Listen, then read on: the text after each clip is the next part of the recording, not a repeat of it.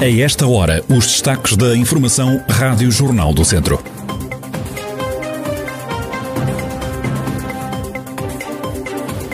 Pelo segundo ano seguido, não vai haver procissão do triunfo nas festas da Senhora dos Remédios, em Lamego, que começam já na próxima sexta-feira. Escolas podem não ter computadores preparados para o arranque do ano letivo. O alerta é do presidente da Associação Nacional de Dirigentes Escolares. Os vereadores socialistas na Câmara de Viseu querem saber onde está o espólio do mestre Albuquerque, doado à autarquia em 2017.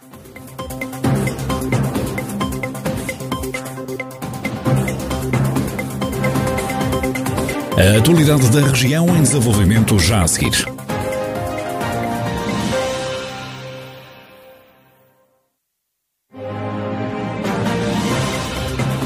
Noticiário Rádio Jornal do Centro, edição de Carlos Esteves.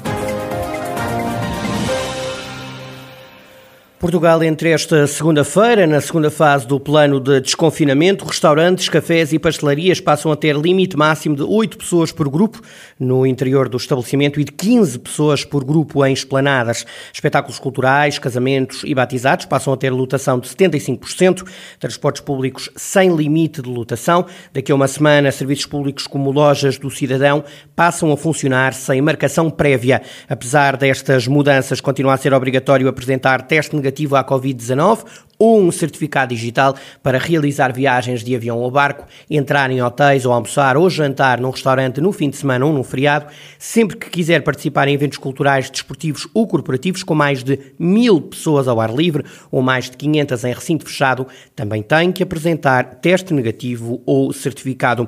Isto num fim de semana na região foram registados mais de 20 novos casos de infecção por Covid-19. Só ontem, domingo, foram reportadas 11 novas ocorrências três em Mangualde, duas em Armamar, Nelas e Sátão e ainda um novo infectado em Moimenta da Beira. Pelo segundo ano consecutivo não vai haver procissão de triunfo, um dos momentos mais marcantes das festas em honra de Nossa Senhora dos Remédios em Lamego. A confirmação foi feita à Rádio Jornal do Centro por Catarina Rocha, vereadora da Cultura no município de Lamego tudo que sejam eventos que formem aglomerados estarão novamente pelo segundo ano consecutivo fora da programação. À semelhança do ano transato, não teremos a nossa posição de triunfo, nem aquilo que também muito anima o nosso programa cultural, como a Marcha Luminosa, a Batalha de Flores, portanto, todos esses apontamentos culturais continuam, portanto, sem se poder realizar. No entanto, quanto a estes dois elementos, a Marcha Luminosa e a Batalha de Flores, iremos fazer na Avenida Doutor Alfredo Souza, que é a sala de visitas do município, por assim dizer, instalações evocativas destes elementos culturais desta nossa festa. A pandemia está a condicionar a organização de mais uma romaria em honra da Senhora dos Remédios. Ainda assim, o município de Lamego vai querer lembrar que esta é uma das sete maravilhas da cultura popular. A pandemia não trava, mas condiciona aqui a realização efetivamente das festas nos moldes que são habituais. Este ano as festas voltam a revestir-se em forma de homenagem, Uh, onde o município, no fundo, vai querer aqui dar um destaque ao selo que no ano passado uh, ganhou, como sendo uma das sete maravilhas da cultura popular e o que nós queremos mostrar aos lamecenses, aos dorienses, de uma forma geral, é que a vida continua apesar do contexto e queremos aqui renovar a esperança, a alegria, retomar a festa com aqueles apontamentos que são possíveis. A vereadora da Cultura em Lamego destaca alguns dos pontos fundamentais da festa da Senhora dos Remédios este ano. Vou aqui destacar naturalmente os espetáculos de fogo de artifício que, que, vamos manter, que iremos lançar caso as condições climatéricas também o permitam e também a legislação o permita.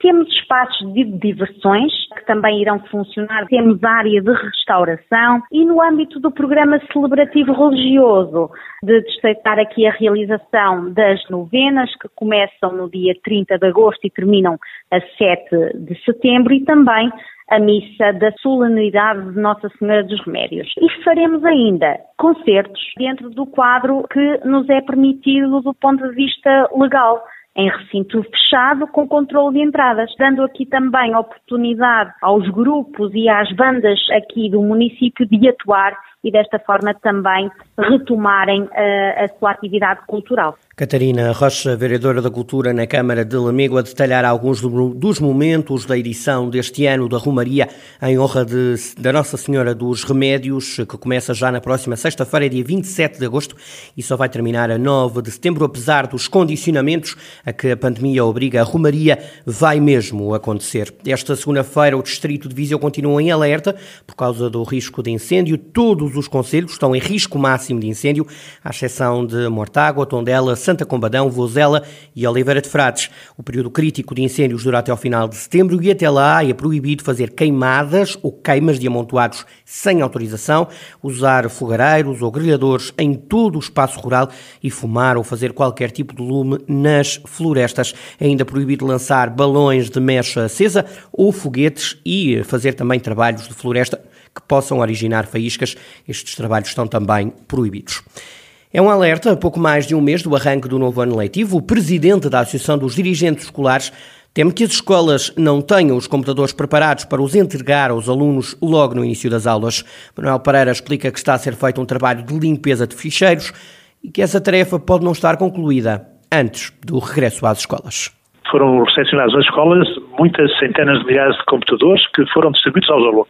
Eles são das escolas e são emprestados aos alunos. No final do ciclo, deverão ser devolvidos às escolas e foi isso que aconteceu. Depois, as escolas têm um trabalho enorme pela frente, que é limpar, deixe-me usar a expressão, limpar todos os conteúdos dos computadores que recebe, para depois os poder reatribuir a alunos que entram no primeiro ano, no primeiro ciclo, no quinto ano ou, ou no décimo ano. Infelizmente, as escolas não têm muitos recursos para, no período de interrupção letiva do verão, poder proceder à limpeza de todos os computadores. Este é um grande desafio para o qual muitas escolas não têm recursos suficientes. Estamos a tentar tudo, mas em alguns casos não temos a certeza se no início de setembro poderemos começar ou entregar os computadores que, que entretanto recebemos. Manuel Pereira, presidente da Associação Nacional dos Dirigentes Escolares. Os vereadores socialistas na Câmara de Viseu querem saber onde está o espólio do mestre Albuquerque doado à autarquia em 2017. A vereadora Lúcia Silva estranha que o município não exponha as obras doadas pela família do artista.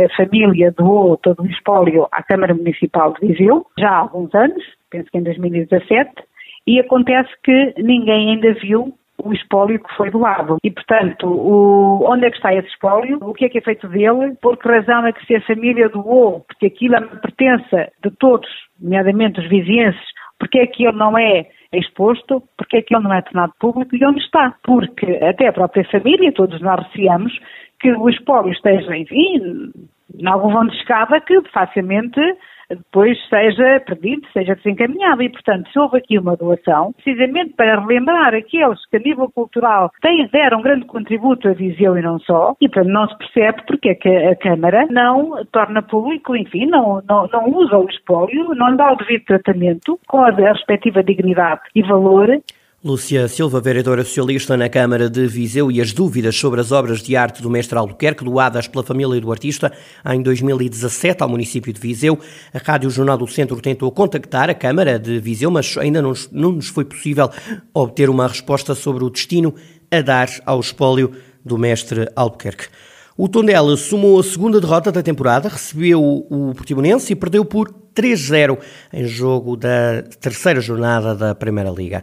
Beto, Boa Morte e Candé marcaram os golos que valeram o segundo triunfo da temporada aos Algarvios. O Tondela ocupa nesta altura o 11 lugar, tem 3 pontos, eh, fruto de uma vitória e de duas derrotas.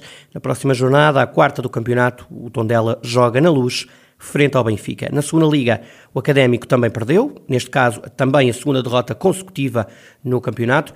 Os academistas saíram derrotados por 3-1 na recepção ao Mafra. Paulo Ayongo foi o autor do golo de honra dos vizienses, que perderam pela primeira vez esta temporada a jogar em casa, ou seja, no estádio de Aveiro, casa emprestada ao Académico.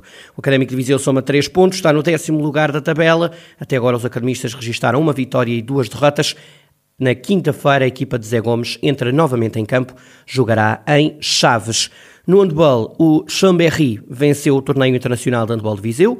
Os franceses derrotaram o Futebol Clube do Porto e o Sporting e foram os únicos a somar duas vitórias em dois jogos. Levam desta forma um troféu que fica marcado por homenagens a Almeida Henriques, antigo presidente da Câmara de Viseu, e a Alfredo Quintana, jogador do Futebol Clube do Porto e da Seleção Nacional.